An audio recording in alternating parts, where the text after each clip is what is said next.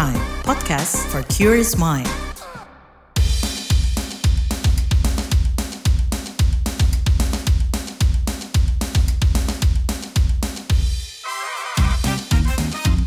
What's Trending KBR Pagi, siaran pagi radio paling update.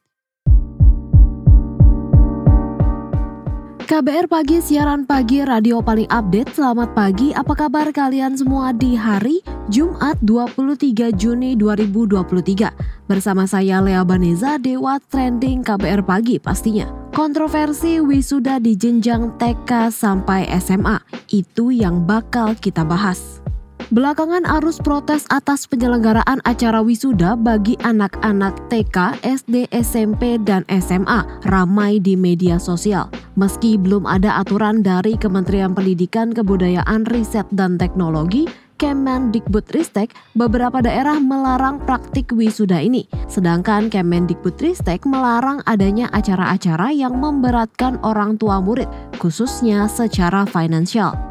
Nah, salah satu orang tua murid asal Bekasi, Sunu mengungkapkan biaya wisuda anaknya di jenjang SMP mencapai 8 juta. Ini merupakan biaya total yang dikeluarkan lantaran sang anak wisuda di Hotel Bintang 4. Meski biayanya cukup besar, Sunu mengaku biaya wisuda bisa dicicil. Lebih lengkap kita simak penuturannya berikut ini terkait dengan proses wisuda itu prosesnya dilakukan di hotel. Jadi hotel di daerah Cikarang hotelnya cukup bagus lebih hotel bintang 4 nah, itu untuk biaya biayanya sendiri agak susah untuk kalau mau dirinci ya karena pembayarannya sendiri dibanding menjadi uang kegiatan yang bisa dicicil dua kali memang sih proses wisuda ini kan kalau di kita ini di zaman orang tua dulu sekolah ini belum ada. Tapi kalau sekarang ini udah mulai marak ya di sekolah-sekolah ada. Tapi kita lihat itu manfaatnya itu sekarang kalau kelulusan itu prosesnya menjadi lebih sakral dan dan eh, kegiatan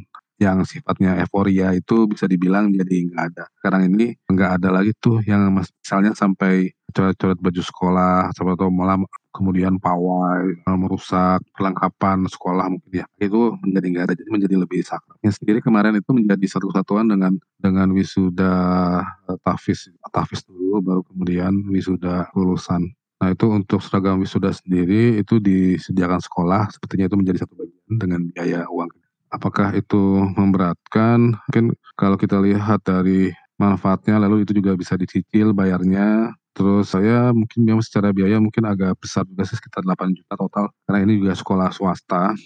Cuma kalau ngelihat dari manfaatnya lalu juga tempat yang diberikan sepertinya cukup ini sih cukup worth it. Menanggapi kontroversi kegiatan wisuda di jenjang TK, SD, SMP, dan SMA, Ketua Komisi Perlindungan Anak Indonesia KPAI, Ai Mariati Solihah menilai wisuda bisa menyalurkan bakat anak-anak, semisal di bidang seni. Namun, Ai juga menyoroti biaya yang dikenakan kepada para orang tua. Menurutnya, biaya wisuda tidak boleh terlalu mahal karena sang anak masih harus melanjutkan pendidikan ke jenjang yang yang lebih tinggi. Ini dia pernyataannya. Ya, sebetulnya kan e, kalau saya melihat dari sisi e, dari sisi partisipasi ya, banyak di antaranya menampilkan sisi anak-anak ini banyak sekali kreasi seninya gitu ya. Di sisi lain mungkin secara ekonomi ya kita juga harus punya uh, batas-batas ya karena bukan satu-satunya jenjang ini yang akan dilewati. Misalnya ketika mereka sudah di level SD kan tantangan mereka adalah SMP gitu dan berikutnya. Jadi kalau KPAI memaknai sudah secara besar-besaran ya kita harus kembali pada karakter bangsa untuk hidup sederhana dan juga menghormati bahwa pendidikan ini merata dan buat semua orang sehingga tidak ada distingsi yang kaya makin kaya lah kira-kira makin mewah. Kita bakal bahas lebih lanjut setelah komentar netizen plus 62 berikut ini. Dum dum dum dum dum dum dum dum dum dum dum dum dum Kita ke komentar at. Wisuda lagi rame dibahas. Kenapa anak TK aja pakai wisuda dan biaya yang dikeluarkan lumayan nih bisa satu juta lebih. Nggak ikut pun harus tetap bayar. Ini harus ditegaskan lagi nih Pak Menteri. Lalu komentar at MSXX. Pengalaman saya sebagai ibu dari tiga anak, nggak perlu diadakan wisuda kelulusan untuk tingkat sekolah TK, SD, SMP, dan SMA. Karena nggak ada manfaatnya juga. Malah akan jadi ajang maaf nih, pamer aja. Saya sangat prihatin. Semoga Kemendikbud bisa mempertimbangkan kembali. Lalu lanjut komentar at Rasta XX. Ini harusnya pemerintah yang melarang dengan tegas buat ada wisuda anak TK, SD, SMP, SMA. Nggak usah ada wisuda dengan alasan apa pun, apalagi acara perpisahan itu kan karena masih ada kelanjutan pembiayaan. At Revan XX, susah-susah buat karya tulis. Eh, yang di wisuda TK, SD, SMP, SMA.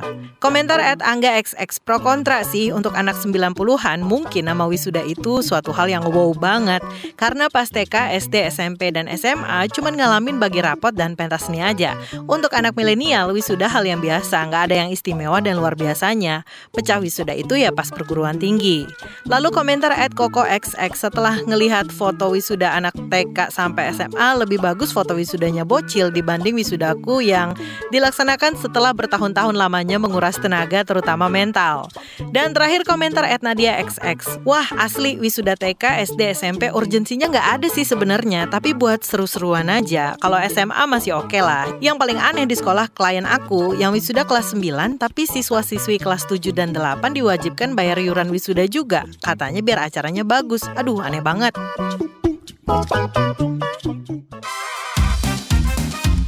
What's Trending KPR Pagi, siaran pagi radio paling update. Lanjut, seberapa penting sih sebenarnya acara wisuda bagi pendidikan anak? Yuk kita bicarakan bareng anggota Yayasan Orang Tua Peduli YOP, Dr. Rini Haryanti MARS. Menanggapi protes soal mahalnya biaya wisuda di tingkat pendidikan dini hingga menengah atas, Kemendikbud melarang kegiatan wajib yang memberatkan orang tua. Gimana sih tanggapan Anda? Hmm, Oke okay, baik. Kalau kami dari YOP menanggapinya menganggap bahwa uh, wajar ya kalau ada protes-protes yang terkait wisuda di tingkat TK sampai SMA ini, apalagi kalau diselenggarakan dengan biaya yang mahal karena tidak semua orang tua mampu dan ada pula yang mungkin mampu tapi memiliki prioritas dan hal-hal yang lebih urgent bila dibandingkan dengan wisuda. Jadi kita harus mencermati di sini urgensi dari wisuda TK sampai SMA ini gimana? Perlu atau tidak sih ada wisuda pada tingkat TK sampai SMA atau hanya sekedar selebrasi untuk keperluan menghias sosmed saja. Dalam skala makro juga biaya yang dikeluarkan untuk selebrasi yang tidak urgent ini akan menyulitkan perekonomian dan kita tidak tahu upaya orang tua untuk memenuhi biaya tersebut seperti apa. Mungkin ada yang sampai pinjam uang, ada yang mungkin kredit online, pay later atau apa gitu untuk kebutuhan yang sesaat aja yang kurang fungsional menurut YOP gitu. Jadi kami dari YOP mendukung berbagai upaya dari pihak mana pun yang mampu memperkuat ekonomi bangsa. Seperti itu, Mbak. Berarti seberapa memberatkan sebenarnya acara wisuda ini? Saya juga orang tua ya, eh, anak saya juga tingkat SD kebetulan dua-duanya. Kalau masalah berat atau tidak sebenarnya relatif ya, tergantung dari kemampuan orang tua ada orang tua yang mungkin berlebih jadi nggak masalah gitu untuk mengeluarkan biaya-biaya tambahan tapi pasti ada juga nih yang memang nggak mampu atau mampu sebenarnya tapi ada prioritas lain. Tentunya bagi orang tua yang seperti itu ada tambahan biaya yang nggak sedikit untuk wisuda akan memberatkan. Selain itu kita juga harus melihat fungsional atau tidaknya diadakan wisuda bagi siswa TK sampai SMA ini. Apalagi dengan format yang mewah dan biaya yang cukup besar. Kalau pengaruhnya mungkin ya terhadap pendidikan nih dok, ada nggak sih pengaruhnya mengingat anak-anak ini kan mesti melanjutkan ke jenjang pendidikan selanjutnya gitu ya? Kalau wisudanya sendiri sih tidak ada dampaknya ya terhadap pendidikan anak karena yang namanya wisuda itu kan seremonial aja. Pendidikan anak yang sudah berlangsung itu ya sejak anak masuk sekolah sampai seterusnya begitu pula untuk jenjang-jenjang selanjutnya. Justru dengan adanya biaya tambahan wisuda ini akan membebani karena saat masuk ke jenjang pendidikan yang baru kan sebenarnya lagi butuh uang juga tuh ya untuk beli buku, seragam. Kalau masuk ke swasta mungkin perlu uang pangkal untuk bayar sekolahnya. Jadi memang tidak ada dampaknya gitu kalau untuk pendidikan sendiri begitu.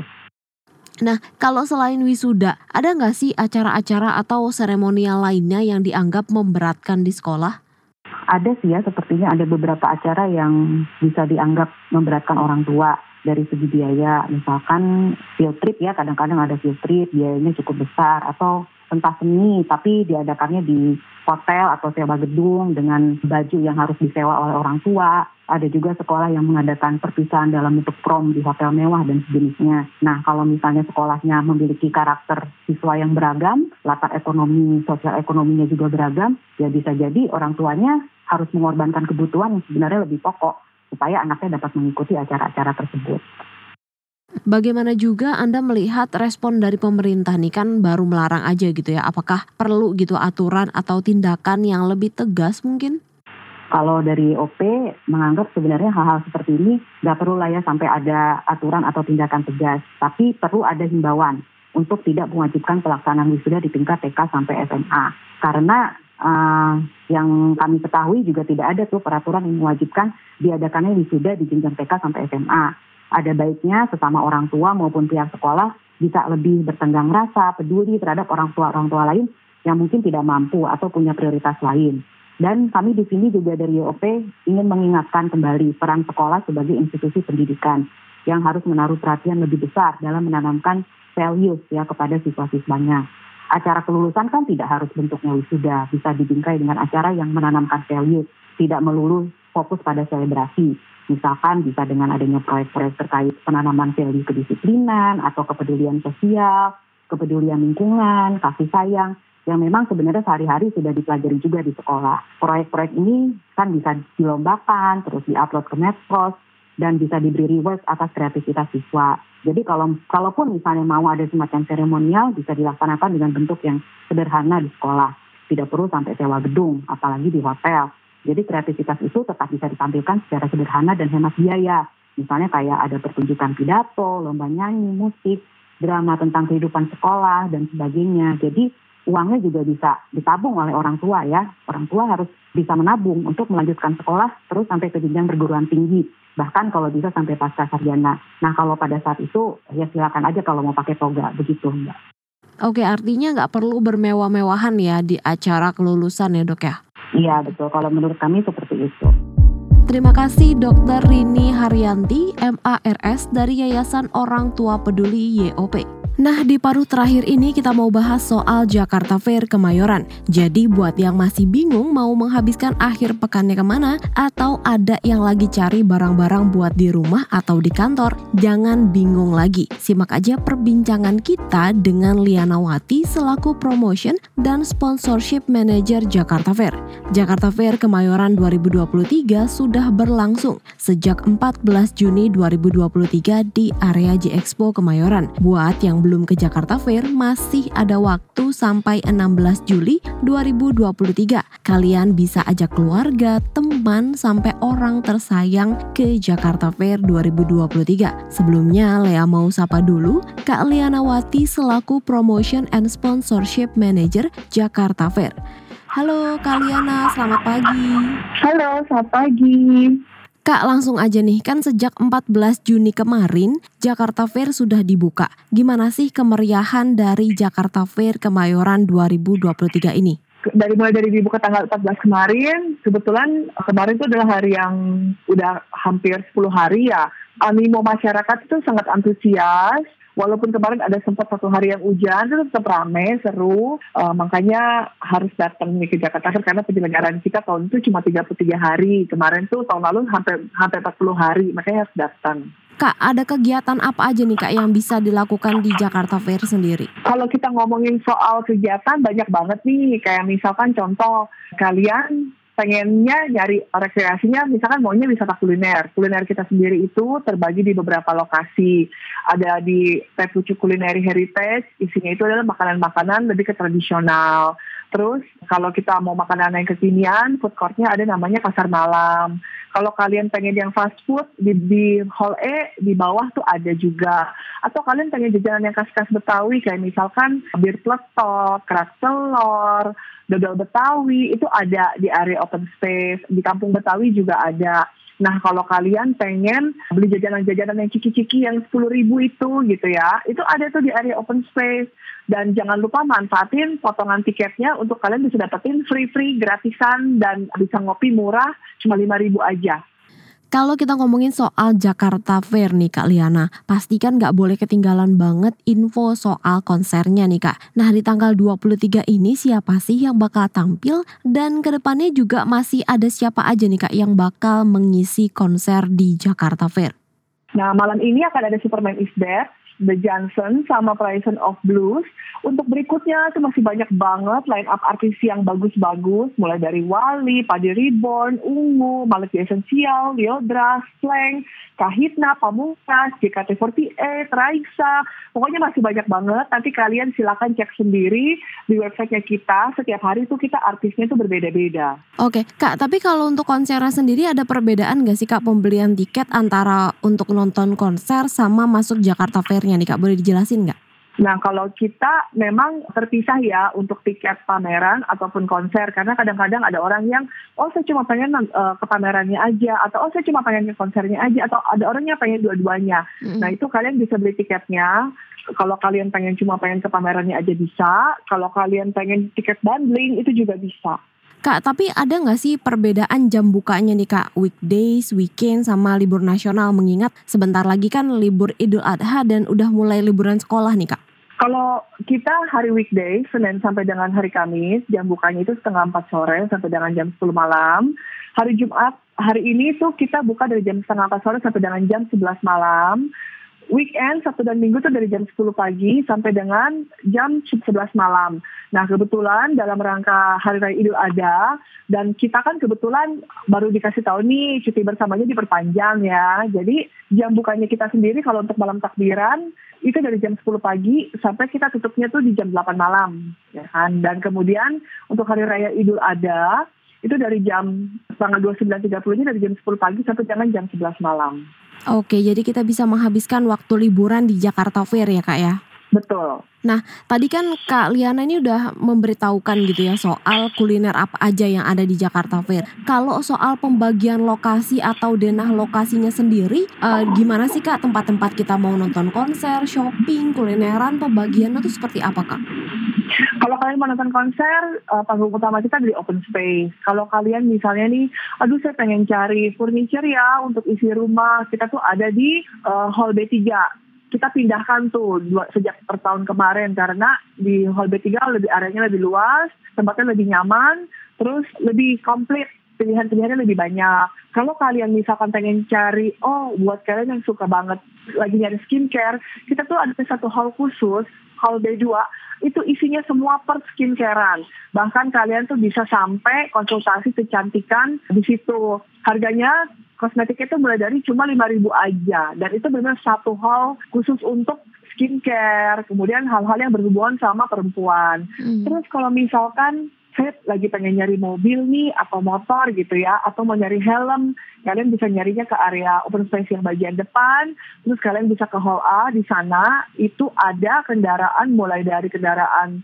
dengan bahan bakar bensin sampai dengan yang saat ini itu adalah listrik dan kalian itu bisa test ride langsung di sana dengan promo yang pastinya itu sangat spesial. Kalau misalkan, aduh aku pengen nyarinya gadget nih atau elektronik, kalian bisa ke area hall day. Kalau pengen saya kangen kampung halaman nih, pengen beli makanan khas provinsi gitu ya, kalian bisa mampir ke hall C1 dan C2. Gimana serukan pembicaraan kita? Kita masih mau tanya-tanya soal Jakarta Fair Kemayoran 2023 bareng Kak Lianawati as Promotion and Sponsorship Manager Jakarta Fair setelah jeda berikut ini.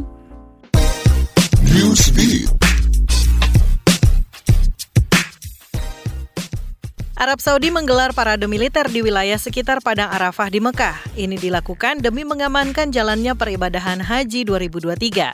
Tiap batalion pun menunjukkan kekuatan mulai dari parade sepeda motor, mobil hingga tank lapis baja juga dipertontonkan.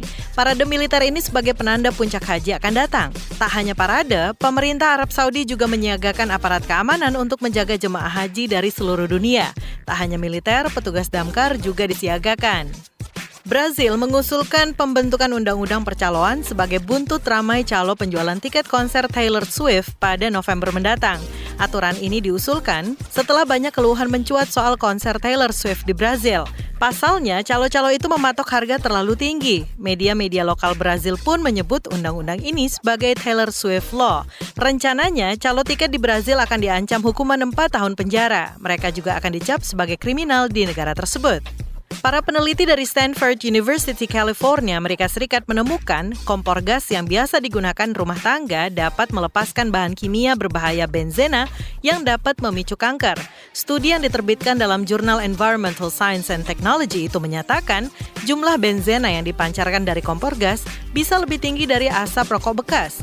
Pusat Pengendalian dan Pencegahan Penyakit Amerika Serikat memperingatkan paparan benzena yang berkepanjangan dapat menyebabkan perkembangan kanker darah serta berpotensi menyebabkan masalah kesehatan anak.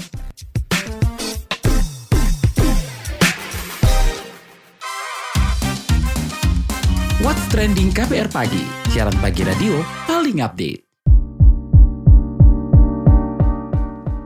Masih bareng Lianawati as Promotion and Sponsorship Manager Jakarta Fair. Kak, kalau misalnya ngomongin soal liburan ya, ini kan sudah masuk masa libur anak-anak sekolah. Nah, Jakarta Fair ini ramah anak dan bisa jadi tempat liburan keluarga nggak sih, Kak? Kita itu kebetulan tagline-nya adalah pameran dan juga destinasi rekreasi buat keluarga. Okay. Kalau kalian pengen datang ke sini, salah satunya tuh dari sisi fasilitas kita ada nursery room. Kemudian kita ngomongin wahana ya, kalau anak-anak kan pasti pengennya bermain gitu loh. Nah, wahana itu tuh ada banyak sekali uh, lokasinya. Ada yang di area Gambir Expo, di dekat danau. Kemudian ada juga di area open space. Nah, kebetulan saya juga punya rumah hantu gitu ya. Jadi silakan menyesuaikan dengan umur anak-anak dan dewasa juga ikut bisa ikut main di rumah hantu gitu. Dan wahananya sendiri ada dari perahu dayung, kemudian komedi putar, bom bongkar, trampolin. Itu tuh silakan dipilih aja sesuai dengan selera. Kalau kita ngomongin rumah hantu sendiri pun kita punya dua rumah hantu nih di lokasi yang berbeda dengan dua konsep yang berbeda.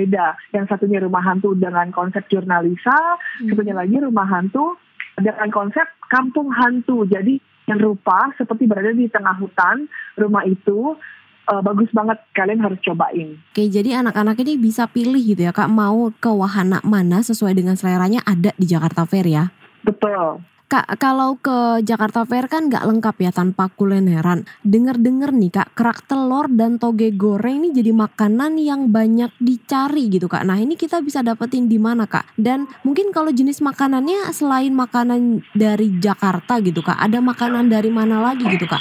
Apakah ada yang uh, dari internasional gitu Kak? Kalau uh, kerak telur sama toge goreng itu tersebar di beberapa lokasi karena kan area kita luas ya. Jadi kalian bisa lebih mudah untuk menemukan si makanan khas uh, telur dan toge goreng itu ada di uh, depan Hall E, ada juga di area Kampung Betawi yang berada di Hall D dan juga di area Gambir Expo. Kalau kita ngomongin makanan, ini banyak banget beragam mulai dari snack-snack aja tuh hmm. beragam banget karena kan lagi musim makanan-makanan kekinian ya yang hmm. ada ala-ala Korea itu yeah. itu iya. juga ada kayak tteokbokki gitu ada ya kak betul dan uh, makanan di sini tuh terjangkau. Kalau misalkan kita pergi ke tempat rekreasi yang lainnya, air mineral itu kan minimum harganya 8.000. Mm-hmm. Nah, di Jakarta itu 10.000 udah dapat 4. Belum lagi makanan. Makanan di Jakarta Fair ada mie yang harganya mulai dari 5.000. Terus nasi ayam termasuk uh, minum ada yang 20.000. Kemudian ada yang steamboat uh, 35.000 itu udah makan sepuasnya. Jadi mm-hmm. silakan kalian pilih sesuai dengan selera dan kantongnya masing-masing. Kak Kaliana kan tadi ada sedikit bocoran soal ada pameran motor listrik ya Kak ya tahun ini. Nah selain bisa lihat-lihat sebenarnya ada promo apa aja sih Kak mungkin yang bisa uh, diincer sama pendengar sendiri? Kalau kita ngomongin promo, hampir semuanya yang ada di sini tuh promo. Mm-mm. Contoh, kita itu di sini untuk otomotif sendiri eh, ada tuker tambah. Jadi kalian datang dengan kendaraan lama bisa pulang dengan kendaraan yang baru gitu Oke. ya.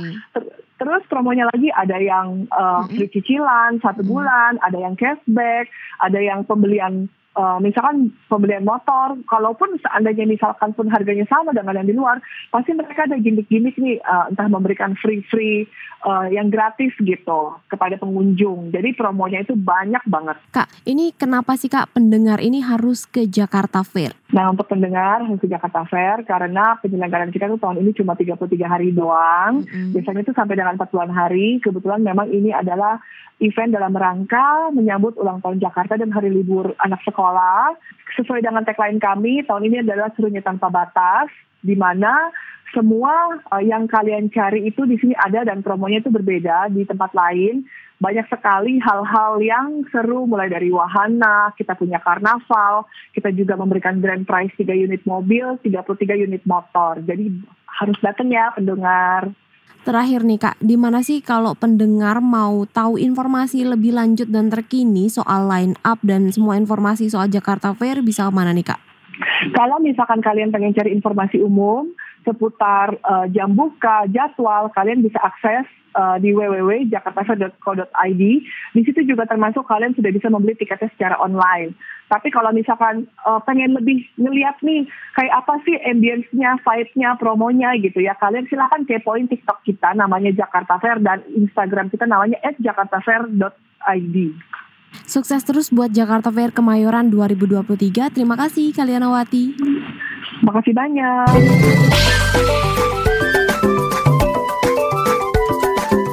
WhatsApp Indonesia.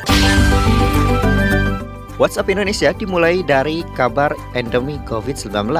Satgas COVID-19 meminta masyarakat tetap menerapkan perilaku hidup bersih dan sehat (PHBS) meski status pandemi telah resmi dicabut. Juru bicara Satgas COVID-19, Wiku Adhisa Smito mengatakan, masyarakat harus tetap waspada dan mengantisipasi potensi ancaman penyakit pasca COVID-19. Menurut Wiku, vaksinasi juga masih perlu dilakukan untuk menjaga imun tubuh. Selain itu, Satgas COVID-19 juga meminta pihak transportasi umum tetap menerapkan aturan ketat guna mencegah ancaman penularan virus. Selanjutnya menuju Bantul, Yogyakarta. Kabupaten Bantul yang terletak di sebelah barat Sesar Opak disebut Badan Meteorologi, Klimatologi, dan Geofisika BMKG ibarat kota yang berdiri di atas jeli atau makanan penutup yang bertekstur kenyal. Sebab Bantul memiliki kontur tanah yang dangkal, gembur, lunak, berpasir, dan mudah bergerak ketika gempa bumi. Meski gempa bumi terjadi di wilayah yang cukup jauh dari Bantul, BMKG mengatakan tak jarang masyarakat akan merasakan guncangannya. Untuk itu, Kepala Pusat Gempa Bumi dan Tsunami BMKG Daryono menyarankan masyarakat membangun rumah dengan metode struktur bangunan tahan gempa. Terakhir kita ke kabar haji, layanan haji 2023 dari Indonesia berinovasi dengan menu makanan bagi lansia.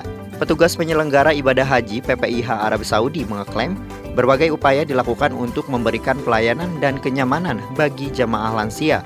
Salah satunya dengan disajikannya menu nasi lembut atau bubur.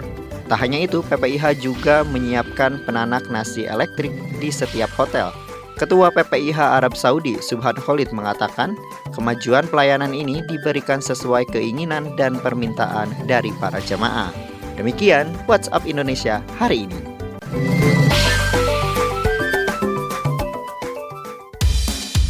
Terima kasih ya sudah mendengarkan What's Trending KBR Pagi. Jangan lupa terus dengarkan podcast What's Trending di kbrprime.id dan di aplikasi mendengarkan podcast lainnya. Lea Beneza pamit, stay safe and happy. Bye-bye. What's Trending KPR Pagi, siaran pagi radio paling update.